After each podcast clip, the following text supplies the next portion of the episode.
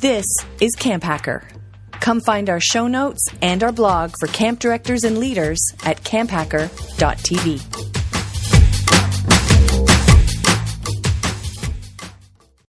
Good day, and welcome to our podcast.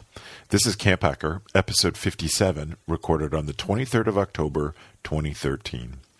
Today's topic tiered pricing for summer camps. If you would like easy, automatic, free updates of our podcast, you can subscribe in iTunes, the Blackberry Podcast Directory, or the Stitcher app. Search for Camp Hacker. This week's Camp Hacker podcast is sponsored in part by the Camp Owners and Directors Association. You provide quality camp experiences for children, helping them grow and gain independence. We help you achieve your vision. Check us out at campowners.and-directors.com and by the Craze Conference. Join keynote speakers Adam Braun, CEO of Pencils of Promise and Porter Gale, former VP of Marketing at Virgin America, along with executives from Twitter, Zappos, Disney, Splash, DoSomething.org, Mashable, Summer 365, and more. Register today by logging in to crazeconference.com. We hope you enjoy the Camp Hacker Show. Hello, everybody, and welcome to the Camp Hacker Podcast. My name is Travis Allison. I blog about running a great summer camp at camphacker.tv. Hi, my name is Dan Weir. I'm the Director of Camping Services at Frost Valley YMCA. Uh, Frost Valley is a year round camp conference education facility up in the Catskill Mountains of New York. And my name is Gabrielle Rail, and I'm one of the directors at Camp Ouareau. Uh, camp Ouareau is an all girls camp in the Laurentians of Quebec, and I'm chatting with you guys from Montreal. And my name is Joe Richards. I'm the executive director of Pearce Williams Christian Center, which is a summer camp and retreat facility, part of the United Church of Canada's camping system. Um, and we are located in Fingal, Ontario, about halfway between Detroit and Toronto. Fantastic. Welcome back, everybody. It's good to have the whole gang. Uh, today we're going to be talking about um, about a pricing structure that some camps have made work really well for them. Uh, and it comes out of the Y system, and um, both Dan and Joe have implemented it in their camps. And so I have some questions to ask them about that, and wanted to make sure that the gap was on here because I wanted to see if there's a way that this sort of pricing structure might work in a private setting as well. So, um, Dan, I'm going to start with you. Were you around for when the tiered pricing was implemented at Frost Valley? I was, yeah. It was implemented in 2008. And so uh, when the concept was first pitched to me, I had no idea what they were talking about. And I was like, you want to charge people more? I'm so confused. And um, uh, the way it was explained to me is that it started out at the YMCA of San Diego. And uh, they noticed that um, some kids that were coming to camp um, couldn't afford camp and they were receiving financial assistance. And that some kids that were coming to the camp were pulling up in BMWs and Lexuses and Infinitis and and could clearly afford much more than they were giving. Um, so they were trying to figure out a way um, to provide a camp program that would serve all and would still speak to people um, as in wanting to appreciate the camp because uh, the board itself uh, for the San Diego Y, from what I understand, was made up of people that could afford more and were saying you should raise your prices, you should raise your prices. Uh, but the camp director and, and um, the exec knew that uh, they would be serving less children in the, the long run. Uh, so they, they started out with, um, from what I understand, a $200 uh, price difference and starting with three tiers. So um, you have your lowest tier. Um, which uh, for arbitrary numbers, let's just say it's four hundred dollars. Um, so that is a subsidized rate uh, for your camp, um, and it's not the the average rate you would charge people.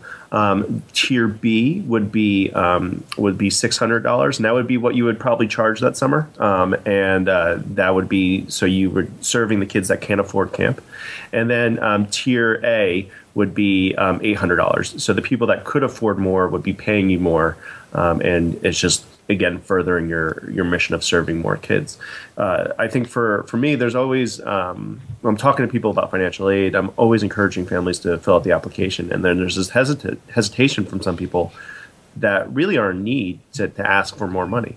Um, and I, I constantly reassure people that our mission is to serve as many children as possible and uh, that we really want your child to have a camp experience. So when we, we took on tiered pricing in, in 2008, um, our audience definitely uh, it was a learning curve, um, but there was never a negative reaction to it. It was more like, well, what is this? You the registration form had one price on it last year, and now has three. Um, what we decided to go with um, was that um, our tier C was actually the the bare cost um, to run the camp, and that tier uh, B and A actually just goes back to fund the operation. So we were able to keep our costs overall lower because 50% of our, our children um, that come to, to, Frost Valley actually pay um, a higher tier.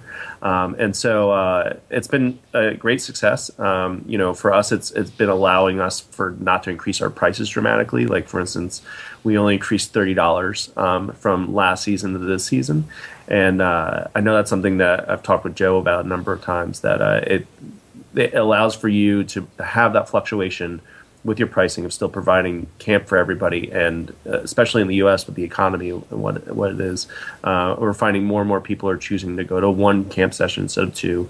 Um, that tiered pricing allows for people to to do it. So we yeah we've had since 2008. It's been a great success. Um, parents really look forward to it. Um, one of the modifications we've made recently is um, we used to do um, early registration, um, where we would just release um, we basically just encourage people to pay in full by December 31st and just release last summer's price. Um, we actually have been now deciding our prices in May for the next year, and um, we've been having even more people pay tiered pricing. So people want to take advantage of this. People are there is a, a, good amount of people that appreciate what our camp does and are not necessarily looking for the the price break, but they're looking to give back to the camp community, um, which we find fantastic. Uh, and um, yeah, and I've heard the other piece of feedback I've heard is that uh, parents really like it um, in the sense that when they're recommending the camp to another friend, they don't feel this pressure to all of a sudden say you have to pay this price. Mm-hmm. Now they know they can kind of choose their price, and um, you know, for us, we we charge sixteen thirty for two weeks of camp um, for our, our, bottom level tier. Um, for 2014, and that's a mortgage payment. That's a, that's a lot of money for people to really invest in something, and uh, especially uh, especially you know something that might be new to the family or someone in the family's never gone to camp um, and, and not have that same level of appreciation. We all do. So uh, yeah we've had great success with tiered pricing and um, yeah that's that's our story and kind of the origin of it of what i know but cool. That's great. Yeah. Um, do you well i'll come back to that. Let me ask ask joe yeah. how it went implementing it there and then i have some other follow-up questions as well. How'd it go for you joe uh, it went good. I think we implemented the same year, 2008. Um, I re- recall that my office manager was sort of freaked out by the whole idea of tier-based pricing. It took my board of directors a, a few years to to wrestle with the idea of what tier-based pricing was and how it would work. Um, and it was a lot of conversations about, um, you know, is it fair? And I was like, well, it's not not fair. It's it's fair. She goes, well, this is a difficult decision, and I said, not not for us. She goes, no, but for the families. It forces them to choose. And I was like, well, yeah, but that's their decision. That has nothing to do with us, right? Like when, when it comes back to us, we just input it into the computer. The, the our program doesn't change. Nothing changes. It's, it's, it's, um, it's a way to let them know how much camp actually costs. Now we're at a much different price point than let's say Frost Valley, right? So, um, for, for a week of camp, our tier one pricing. So we go. T-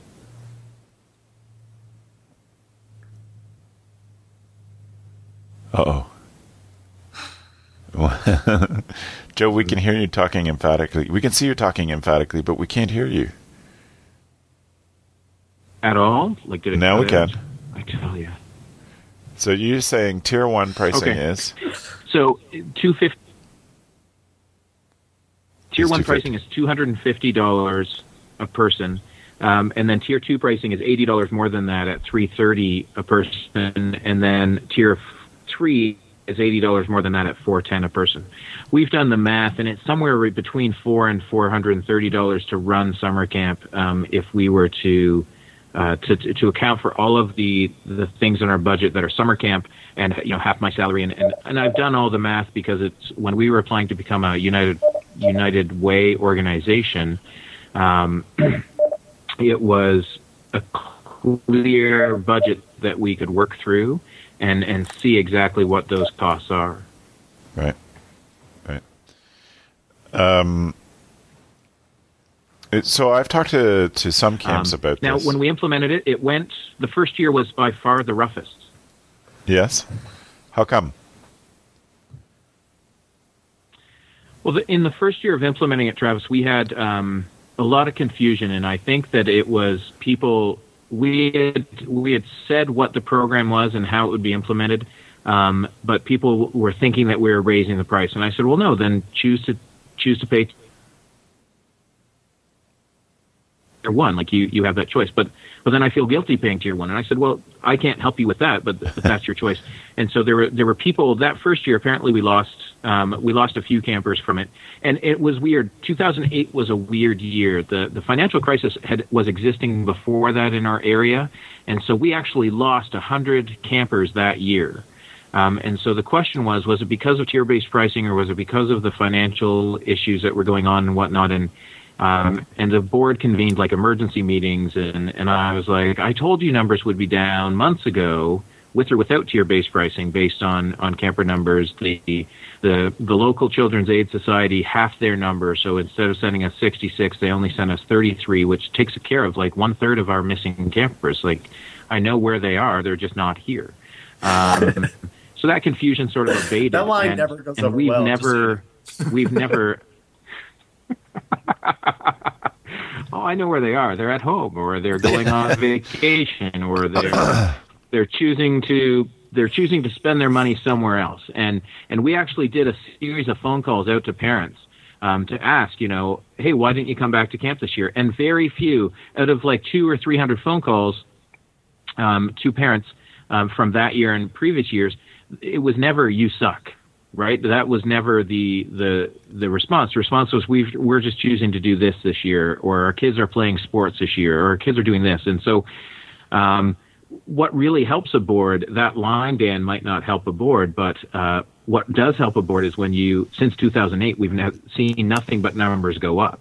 Um, and, and that has been a really, a really solid point in the tier based pricing model, um, is that it is, it's a model that, that people, new people, parents who are new to us, appreciate it more than parents who are old to us right? Because they look at it as you're letting me choose what to pay to come to camp. That's amazing. And I'm like, oh, yeah, great. We're amazing. That's perfect. So um, it's very helpful for them to um, for them to see. And and we've had parents move within our tiers as well. So sometimes if a parent can afford tier three, but the next year they can't, you know, I don't ask questions. I don't I don't actually pay attention to what parents pay because that's not the reason the program exists. Exactly. Yeah. It, um, I always tell families that the only people that really know are the registrars in the office, and they never, to be honest with you, they never interact with the kids. They're always in the office, um, you know, interacting with you. So um, the there really isn't anybody figuring out who earns what tiers and, and that sort of thing. Because I have had returning families say, "Oh, we can't give as much this year," and I'm like, "It's okay. It's it's it's all right with us. You know, we're not going to treat your child any differently." And I think, Dan, I mean, Joe and I have had that discussion before, but I think that that's important. That I think that that that question may come up for families: Does my child get a different experience because of where they've where they have chosen to pay, or where we've had to choose to pay this Yeah. year? It, it totally it's it's definitely a factor. I you know I think about it um, in the sense that they're sending their child away, and they when the child's there, there's nothing they can do to control their child's camp experience. So the best they could do is micromanage every part of it beforehand and, and, and worry about it. And like you know I, I say that lovingly. I'm not saying that you know in a bad way, but I mean it goes from everything from you know making sure they have money in the camp store to uh, making sure that the the nurses know who they are. You know that all those all those little details and, and making sure that the camp director isn't offended that they chose a different price. You know, Right. um. I think I think plays into their mind. So Um. So, Dan, what was actually? Let me let me just say one thing first. Actually, and I have a question for Gab, and then I'm going to come back to you, Dan. I promise. Um, uh, when I've talked to clients, when I've talked to our old camp about this about this structure, and they're trying to having a hard time getting their head around what this does or or how they set it up, I have I've said to them a lot like what it sounds like um, you both did uh, is the the lowest tier. Um, you're calling it tier C. Dan Joe's calling it something else. Um, for that lowest tier, um, you basically set that price based on um, based on this year's prices. So you're looking at next year's, set that at this year's prices. And then um, it, coming out of the nonprofit world, I sort of know what this is like. And, and our camp in particular is subsidized by a grant from the church every year. And um, that where I would encourage them to pick tier two, tier two would be take that, that grant out of the income and then mm, you know, figure out what the price per camper would be and then make that tier two. And then tier three, um, the top tier is think about sustainability. Think about um, finding a price where you are running your camp. Um, in, in Gab's family's case, they're running their camp as, as a business, but not just a, um, a and I, I know this is not the case in at Ouareau. I know camp is one of the camps I respect for how well they run it. But some camps who run it as a family just sort of run it like I don't know a little mom and pop place. Um, and you need to think about it as a business where you want the business to be there in 20 years, and you want the b- buildings to be renewed, and um, you have to think about that. So when you account for all of that spending, that's where you set your top tier. Um, so sometimes your your one in the middle is the one that you sort of fudge a little bit. But if you think about, um, people recommend that you should be spending 8% of your um, income on marketing. So you add that into the budget. And people say that you should spend the total value of your property, um, including replacement of all the buildings and buying that same piece of property again today. Um, you should be spending 1% of that value every year on maintenance and capital projects in order to keep the value the same. So figure that in, and that's how you get to the top tier. So if the difference being, so I guess today's pricing and top tier being the best possible planner, um, counting in for everything you can, or these two prices are pretty easy to set. And then I think really the one in the middle, you just divide this difference by two, and that's where you post pin that number to. Yeah. So that's how I've, I've encouraged camps who've talked to me about it to think about it. Gab, I wonder if in a private camp situation, um, the message or I- instituting something like this is a little different. There's no doubt. Um, yeah. Do you think it's possible to have that um, set up in a private situation? I think I, for me, it's a it's a very attractive, um, it's it's very attractive registration uh, registration option for for clients, and I this is something, especially since I think we spoke about this um, a couple of years ago, and it's something that just just kept my my wheels going. And I I think that private camps, just like Y camps or religiously affiliated camps, they're all in a different spectrum um, within within their um, within those organizations. And in private camps, you have private camps that have a large profit margin, a very large profit margin, um, all the way to to private camps that have a very slender profit margin, and and and I think that's the same with Y camps and so on and so forth. And I think it's really looking at your profit margin and and and what your clients are paying and and can they afford the three tier system. And for us, that's something that we've really looked at. Um, but we're squeezed a little bit with uh, where we are in Quebec. The the the financial uh, fees that a typical uh, Quebecer pays is a lot lower than what we can afford uh, for the service that we want to offer. And um, when we compare our prices to Ontario, we're middle middle range. So um, so and that's just that's just where we where we are. So that's something we would love to do, but at the moment it's just not feasible because our profit margin is so slender, and we really have a slender profit margin. And the reason why that is, is that we can't grow any further as an organization. Um, basically, camps need um, bodies to put in beds, basically to make to make a profit. And physically, we can't grow any further than we can.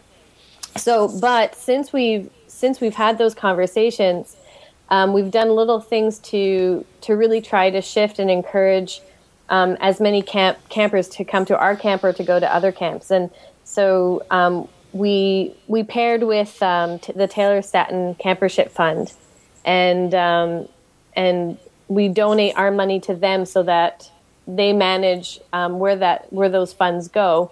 Um, and we have somebody from our camp on the board, but we're able to get campers from there.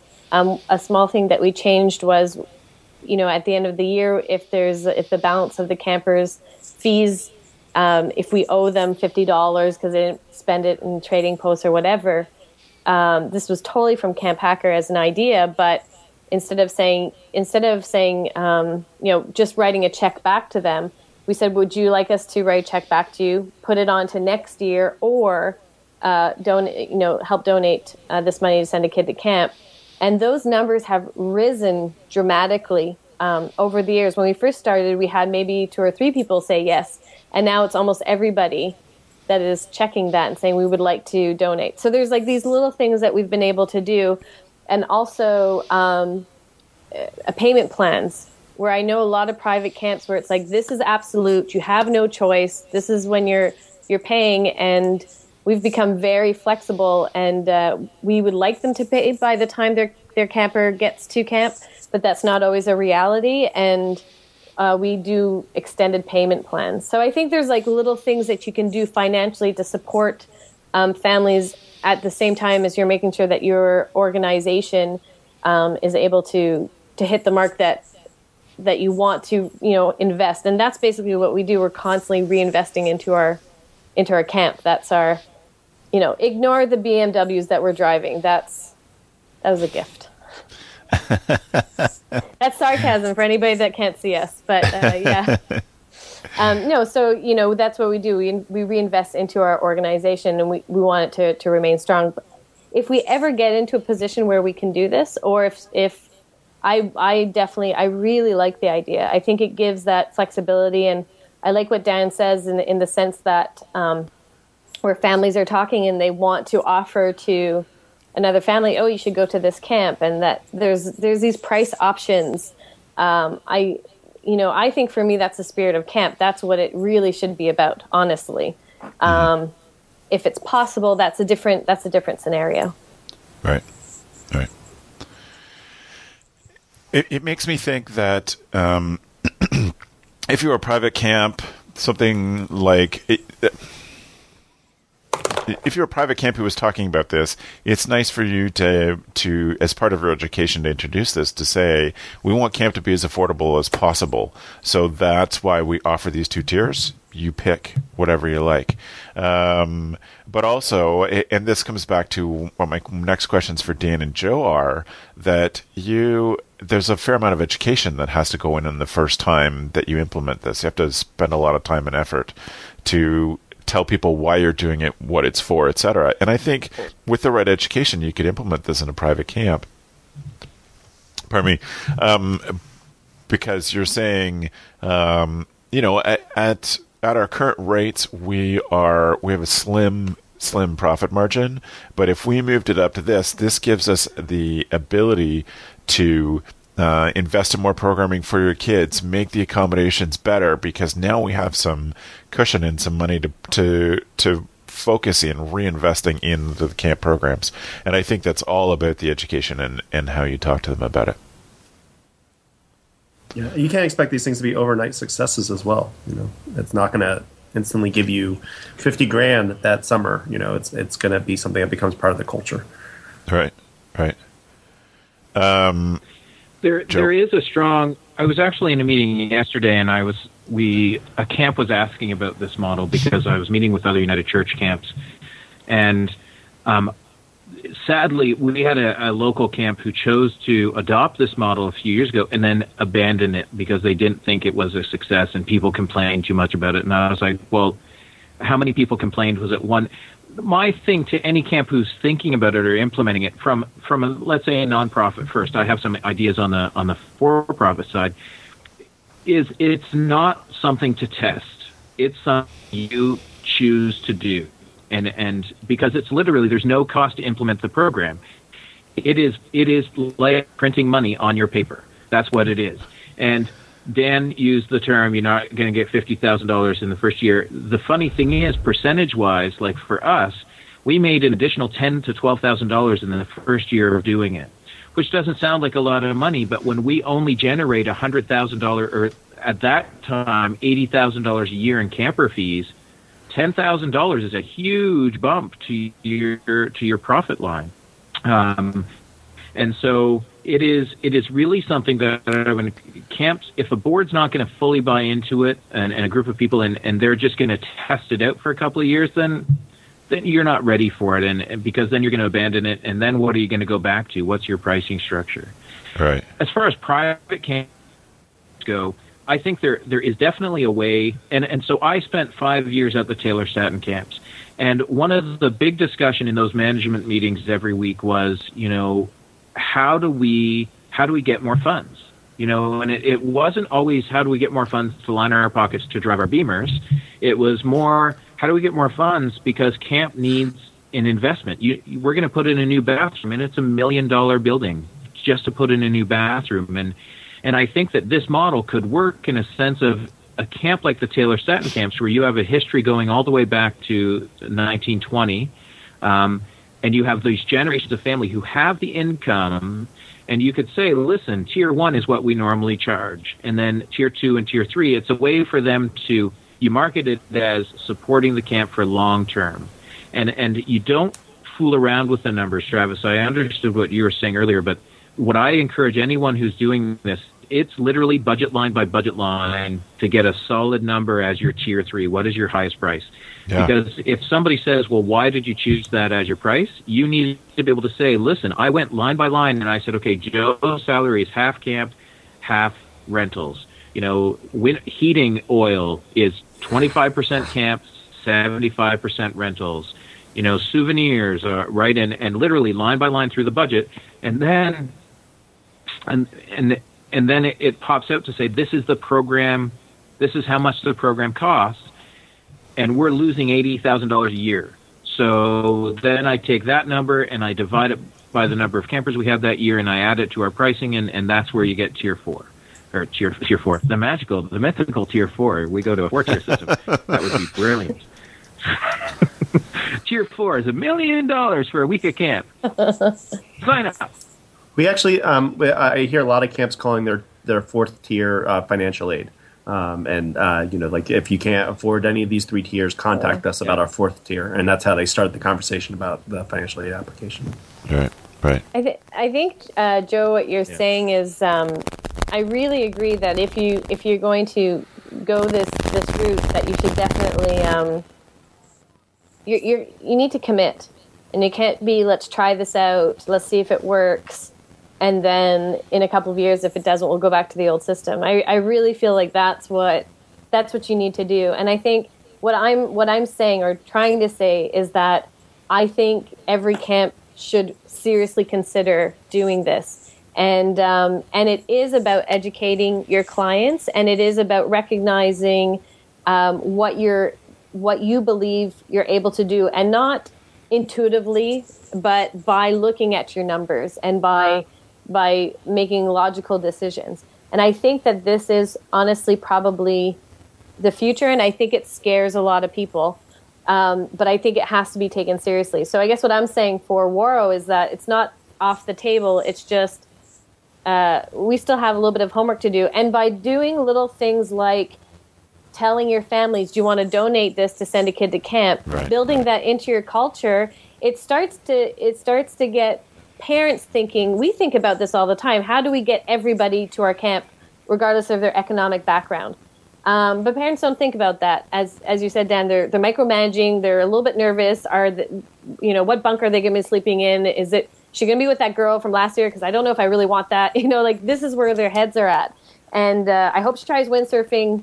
I really want her to be a windsurfer. You know, these are the things that that they're thinking about and so then when we start to get them to think about like let's send a kid to camp um, that's training them. And and it's kind of that that's educating them. And and doing it bit by bit um, is very important to build into your cu- culture. But i think also what you i hear you guys saying and i really agree with this is not don't throw this off the table private camps. D- don't like don't say oh this is something that the y camps do this is what a nonprofit camps do because I think that if you want to keep your camps full, this is sort of something that you're going to start have to start to consider. Um, and and bring it to the table and, and see what you guys need to do to to perhaps incorporate this into your organization and your camp culture. And uh, you know, like um, I think of other industries. You know, you think of um, uh, the music industry, like Radiohead's uh, album "In Rainbows." They put it up and they said, "Choose your price." Pay what you want. And um, and they got more money than they would have if they just had the regular price and people stole it. You know, um, they uh, yeah, the pay as you want for for restaurants as well too. I think um, I think camp as a whole is important to keep as a staple in a child's experience uh, growing up, and that um, as the market's diverse, uh, you know, as we have more um, populations that don't historically go to camp. You know, we they they ACA National had a presenter on why um, uh, Hispanic culture it's not popular to go to camp, and uh, they talked a lot about collectivism, and you know, you really need to make it affordable for somebody to take that, that leap of faith, to take that risk in, in trying something new. And um, I think that, is part of part of as a whole what we should be doing if we truly believe in providing a camp experience for every kid that every kid will be better off with a, a better camp experience then we should figure out a way to make our pricing work for them um, and, and to work in that way and, and, and within your business model if, if you are a private camp and you have the upper echelon in terms of demographic, then figuring out what works. But you need to make changes in your business plan in order to expand. You can't can't just stay with the same system. And I hear that all the time from private camps I talk to all the all the time. Like, how do we expand our market without changing our business? like, and it's like yeah, you can't. yeah. Uh, and that's why Travis gets hired as a consultant. so. Craze Interactive and Camp Craze is thrilled to announce the first annual Craze Conference on Wednesday, February 5th, 2014.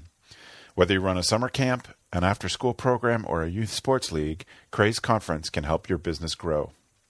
Craze has access to the top marketing, technology, and social media professionals, and we're bringing them to you to share their tips and tools on making the latest marketing trends work for you.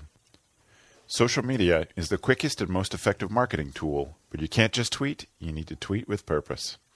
You'll learn the best ways to grow your business through engaging keynote speakers, interactive breakout sessions, and unprecedented networking opportunities. Join keynote speaker Adam Braun, CEO of Pencils of Promise, and Porter Gale, former VP of Marketing at Virgin America, along with executives from Twitter, Zappos, Disney, Splash, DoSomething.org, Mashable, Summer 365, and more. Register today by logging on to crazeconference.com. I, I, think there's a big question around how we educate people and, and talk to them about that. But um, just for people who are getting their heads around setting this up, what um, does having a tiered system eliminate the incentives that you put forward to get people to pay early. I know that cash flow is a thing for camps, and you we put in something like an early bird price because you want to get cash flow through the winter instead of all these people waiting till the last minute to pay for camp. You you you need to incentivize that somehow. How does this affect that sort of thing, Dan?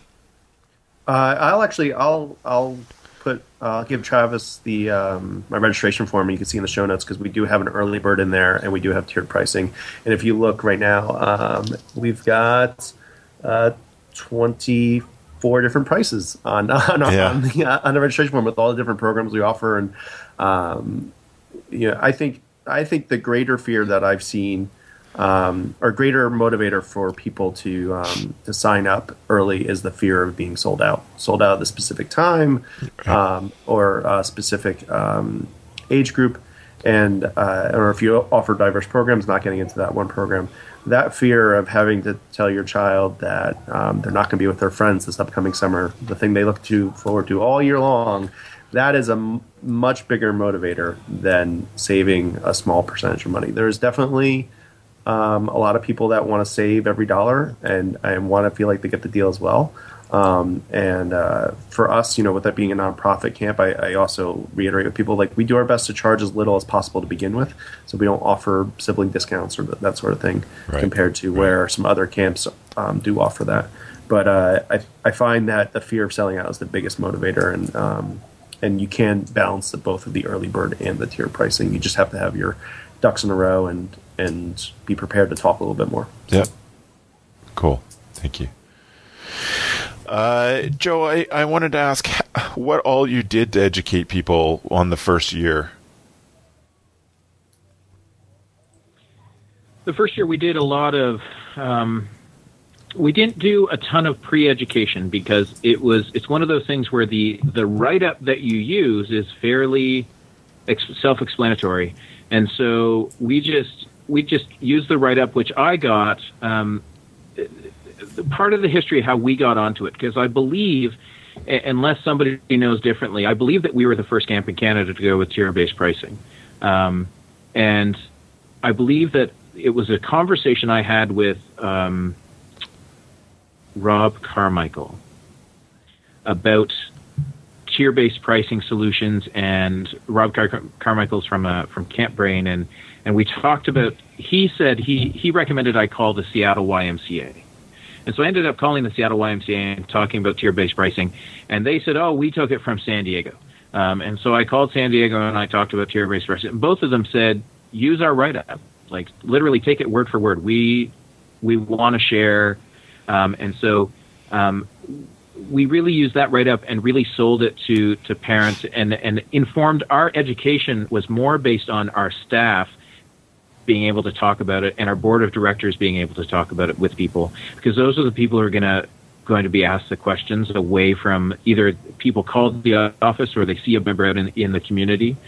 Um, and so it was all about the wording and helping them understand that there's the the the three sort of goals of of the program. Um, you know, the the wording is um, the wording is very specific about the fact that we're not just doing this to to make a buck, right? It's it's making sure that it matches up with the camp goals. So, right, Pearce Williams Christian Center summer goals are to provide the highest quality summer programs possible to serve all community income levels, and to preserve camp for generations to come. And those are the same three goals that the YMCA in, in Seattle and San Diego had. And so it was this understanding that, okay, this will help us serve all income levels. It will help us create a program that is truly amazing, but it will also help us be here for today's camper's camper, right? right. So the idea that a seven year old can send their kid here in, in 30 years is is ideal, right? This and that's where getting people to understand that this is a decision for the long term viability of of us as a program um, is key. Right. Great. Oh, I was just going to turn yeah, the, to Dan for a question. The, the, yeah. Go ahead, Joe. Yeah, the right the write up on our website, which you can put in the show notes. It's uh, you know, it's on our registration page it, it's a very short write up. It says, realizing that families have different abilities to pay, Pearce Williams Christian Center offers a voluntary three tier payment program. You may choose um, the tier that is most suitable to your family. The tier system allows us to continue to offer the same low fees for summer camp while letting everyone know the true cost of camp. Yeah. There, boom. Boom. Good. Um, do you offer laser dance back? uh, do you offer anything, Joe, like tiered pricing for rentals? I don't. And when Dan mentioned that, it really got me. We don't offer tiered based pricing for rentals um, because rentals is our business. And I'm afraid of how the revenue agency would, would view that. I like the idea of of seasonal rates for rentals because um, right now, in fact, it costs more to rent us in the winter than it does in the summer. But our summer is the busiest time. So I like the idea of saying, okay, well, in the summer on a weekend, it's twenty, it's twenty five dollars a night per person to rent our facility. In the winter on a weekend, it's twenty three dollars a night per person, and and sort of, you know, because people are going to come either way in the summer in the winter, it's it's harder to get people to to right. sign up and and right. come uh, to use the the facility. So. Right.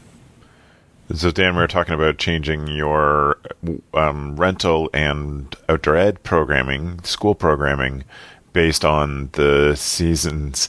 Um, what uh, it, the demand in the particular time? Oh, Dan lost his internet. Dan's also texting us funny jokes. Um, so I, I, think we've covered a lot of this. I'm going to, uh, if Dan gets back in, we'll, we'll, give him a chance to answer that.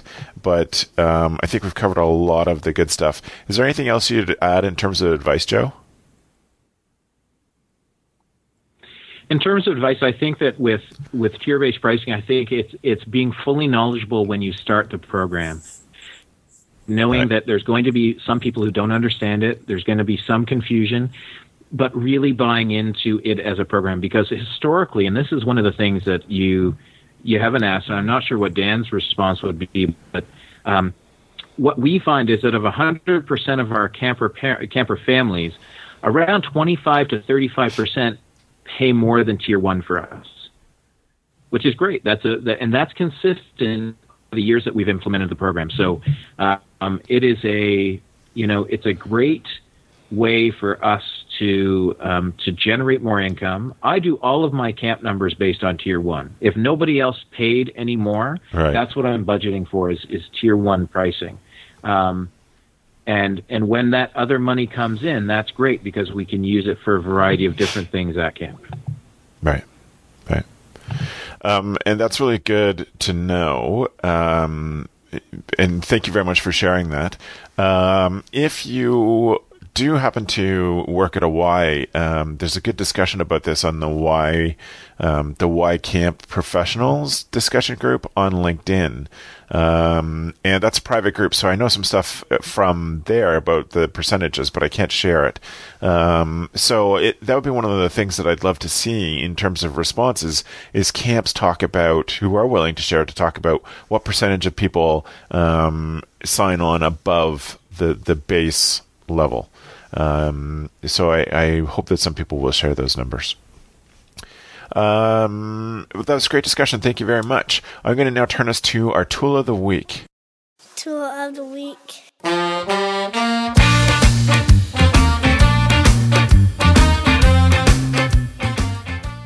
While we're waiting for Dan to um, come back in, and I'll try to get that going, um, I am going to turn to Joe first for his tool, please. My tool this week is Bullet Journal, which is a um, an idea, concept. There's a website link on in the show notes. Bullet Journal is this idea that you have a uh, it's a paper based to do system um, and tracking system. And right now, I'm working through a, a wide variety of, of um, to do systems. I, I, for years, have used um, uh, Getting Things Done with David Allen, and Bullet Journal came to my attention. And, and Bullet Journal essentially is a concept that you take a, a book like a, a moleskin like this, um, and you um, you track everything in here and there's a legend as to, to moving things forward and how things are done and, and when how to signify when they're crossed off. The website is full of great information and tells you how to set it up. And, and this I'm using, I'm actually, uh, I'm off to Australia in uh, a few days and I'm actually using a bullet journal to sort of track all of my movements and, and, and things we do in Australia. So when I get back, I'll have a, a full history of everything we've done um, in Australia, where we were each day and, and whatnot. Um, but the concept is that when there's to dos and, and not just to dos, but it's also for like tracking uh, general information. You know, you made a phone call. That's great. Just mark it in the, in the book. And I keep one on my desk at the at the camp office um, to sort of track where I'm at and uh, and to let me know how my day has gone um, and I'm actually matching it with another thing called uh, Agile Results, which will be another tool of the week in, in the future. Nice. It's good. So uh, there's a website at bulletjournal.com that people can go to figure out how the system works.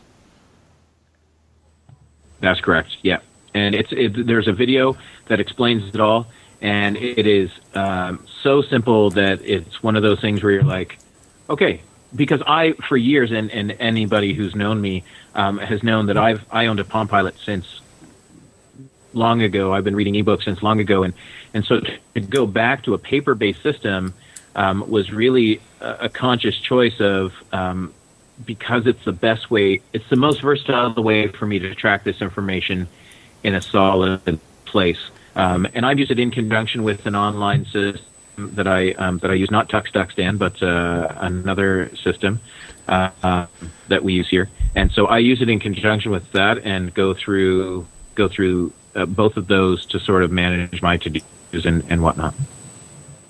Great. Thanks very much, Joe. Um, it, yeah, but you might have to leave. So let me turn to you next for your tool. Cool, thanks. Um, my tool of the week is PicMonkey, and it's an online free um, picture editing software, um, basically. And it's uh, if it's online, and is that a software? Mm, sure. Okay. Yes. Either way, it's free. You can, of course, they have like other cool things on it that you can pay for, whatever. But it is by far the easiest, most intuitive editing um, software, and it has really, really cool effects. And they have seasonal effects as well, so for like the holidays or.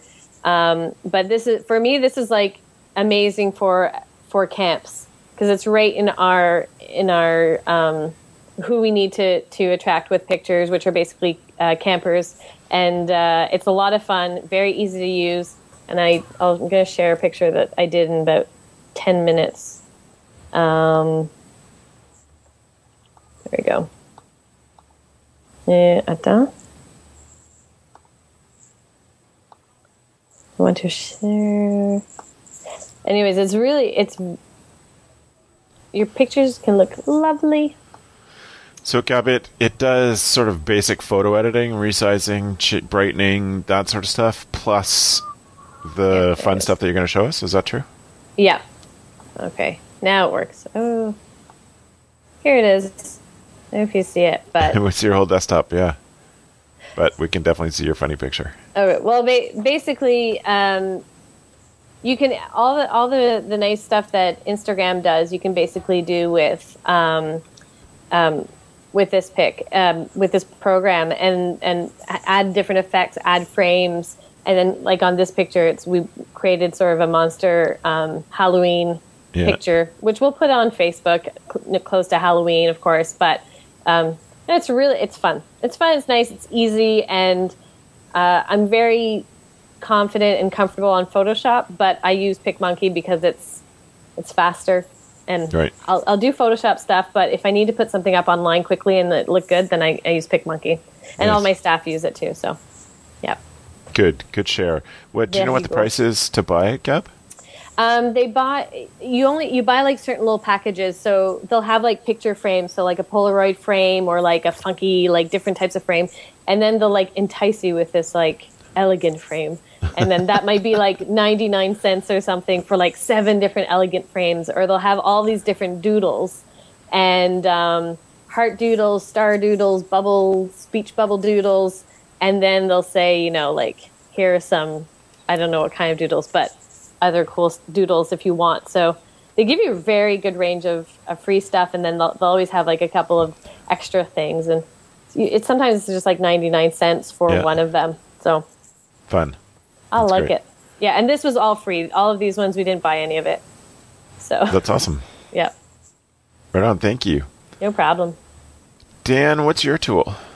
Uh, so my my tool is uh, the book The Reason I Jump, and it was um, recently made popular by being on the Jon Stewart Show. Yeah. and uh, it's a fantastic book. Basically, it's um, the perspective of a 13 year old boy that has autism, and it was written Oh, yeah. by a 13 year old boy from Japan uh, that has autism.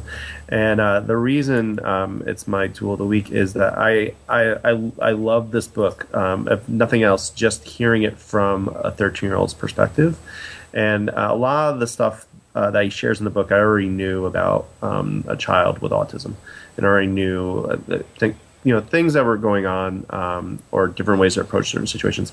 But just hearing his voice is extremely powerful, and I, I really believe that the world would be a better place if everybody read the book.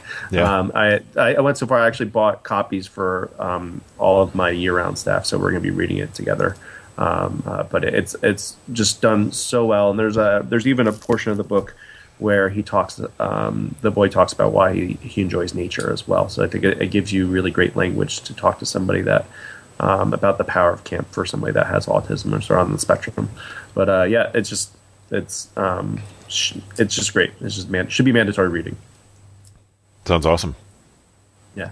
And uh, the, the other thing about the, the book that makes it really great is that the, the format is question and answer. So um, it's just it, it basically there's a, a question posed and then he writes an answer to it. So it's extremely easy to to read as well. Um, and uh, and yeah, I'm in love with it. So, Right on. Good pick. Thank you. yeah. Uh, my pick is not something you buy. Uh, it's something that I started doing this fall, um, and uh, have been have got a lot out of it.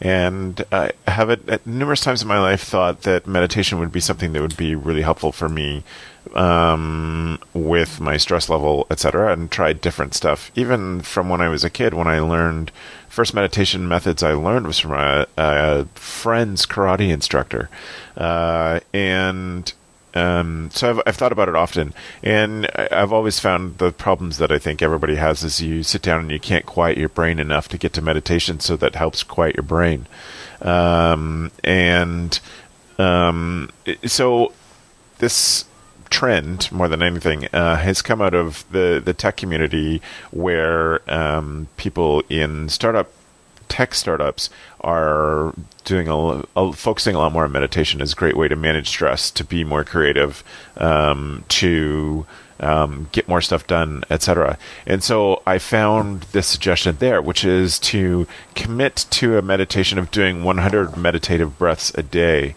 um, and they don't have to be in order. They can, or I mean, not in order. They have to be in order, I suppose, but they don't have to be in a row. Um, if you get 25 or 30 done, then um, you can come back and finish them later.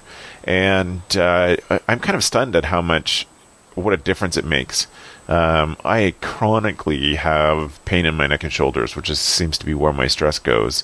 And um, going through the 100 breaths, I can get rid of that for several hours. Um, and I do find it helps me focus. It does help me get um, more creative and get a lot more done if I've taken the time to do it. And I find 100 breaths takes me about 15 minutes, sometimes 20. Um, and it's, um, I'm not going to go into meditation technique. You should look up mindfulness, um, mindfulness meditation. But this, true people who practice meditation for years would shudder at the fact that you're actually counting. You're doing something active while you're meditating. Um, but I find it's the best way for me to constantly bring my focus back to meditation instead of just all the ideas that are constantly going. Um, and so it's given me enough focus to get through it and get some positive benefits. So um, I think it's been a, a big deal. If you look up 100 breath meditation online, you can find tons of resources for it and just a, an outline of what that is. So, Gab, I see that you're looking over your shoulder. Do you need to get going? Yes, I have uh, plumbers here to check Okay. out Okay. a system. Let us uh, fix it. Let us know how to get in touch with you, and then we'll say goodbye. Yep. Um, you can check out where I work at uh, ouareau.com or you can follow me on um, on the Tweeter Bird at Gabrielle Rail um, and Rails with two L's. Fantastic. Thanks, Gab, for everything today. Cool. Thanks, guys. See you later. Take it easy. Bye. See you later. Joe, how can people follow your mad adventures on your sabbatical?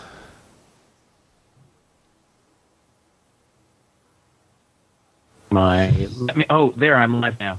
Um, Yes. My mad adventures on my sabbatical can be followed at yoyojoe.com. Um, I will still be tweeting at yoyojoeR, and that'll that uploads my Facebook stuff too.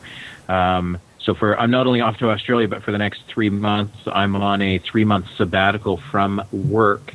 Um, which is a unique program to the United Church of Canada, as far as I understand, uh, in this particular setting. And uh, so I'm uh, off to do some educational things, and I'm going to tour summer camps and education facilities. Thanks for your contact, Dan. Um, Mari's hooked me Yeah, up no with problem. a variety of YMCA camps, and that's great. Um, and uh, it's, it'll be exciting. I'm actually doing a presentation at the OCA conference in January about my trip to Australia. Um, and so I'll have all of January to work on it uh, without much else to bug me. It'll be your best ever presentation. Oh, yeah, it will be. Oh, that's awesome. Thanks a lot, Joe. You're welcome. See you later. Dan, where can people get in touch with you, follow you, etc.? Yeah, so I work at Frost Valley YMCA, which is frostvalley.org, and um, I write occasionally at danlovescamp.com and unplugacamp.com. Um, I also tweet at danlovescamp. Very cool. Thanks a lot, Dan. Yeah, no problem. Awesome. Uh, so you can find the show notes for this show if you're listening to the audio. If you go to camphacker.tv slash podcast, um, and it'll be the links to the people's picks of the tools of the week, and also their um, you know all of our previous shows. So we invite you to go there to do that. If you're watching us on YouTube, I hope that you'll click the subscribe button just under the left hand side. I can't do the uh, left and right um, just under the left hand side of this video, you'll see a subscribe button, and then you get notified every time we put out a new show. And uh, we really appreciate that. I wanted to. You will have heard a couple of ads at the beginning of this show. Um, but I wanted to take a moment just to highlight one thing that's not an ad, um, but something that I really strongly believe in, and that's the Camping Professionals group on Facebook, which you can get to by going to facebook.com slash groups slash camp pros. Um, and as of yesterday, that is a group of 2,000 people involved in the camping industry full time um, or wanting to be full time. People that know that this is a career and want to build um, their own professionalism. And it's amazing discussion goes on there. Um, and both Dan and Joe have been great at helping out others and posing their own questions, but being involved in that. So thank you to the two of you. Um, but really, thank you so much to all the camping professionals around the world who have been a big part of that community. Again, that's at facebook.com slash. Um, you can click on that and re- request an invite uh, if you're not already part of the group. So thank you very much for that. Uh, if you have any questions you want us to deal with, email me, travis at socialcatalyst.ca. And that's everything. Thanks for the evening, friends.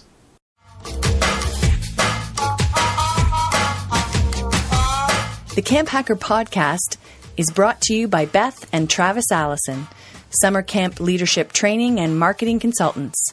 Thanks for listening.